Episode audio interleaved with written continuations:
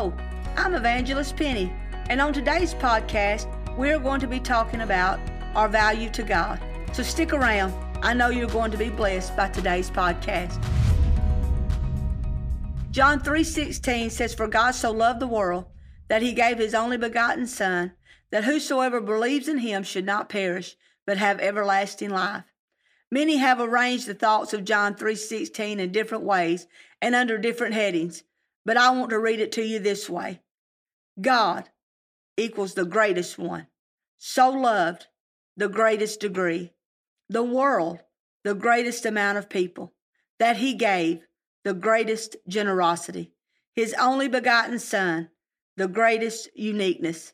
That whosoever, the greatest invitation, believeth in him, the greatest simplicity, should not, the greatest certainty, perish, the greatest possible loss, but the greatest difference, have the greatest possession, eternal, the greatest length, life, the greatest gift.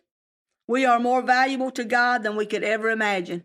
There are many who may not ever see our worth and our value. I read a story of a young man whose dad was dying, and before he passed, he gave him he gave his son a watch and told him it was over 200 years old.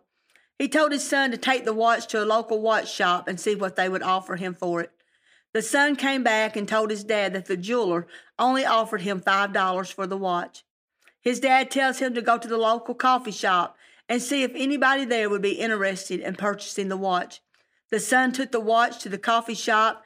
He came back and told his dad only one person offered to pay him $5 for the watch. His dad said, Son, take it to one more place. Take it to the museum.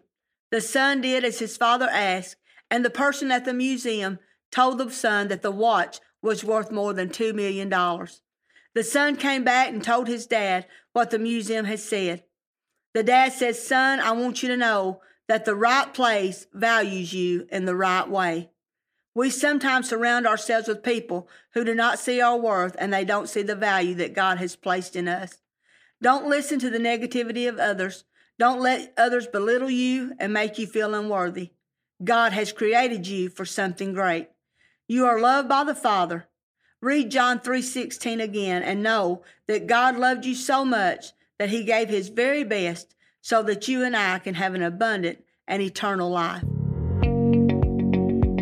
Thank you for joining me on today's podcast.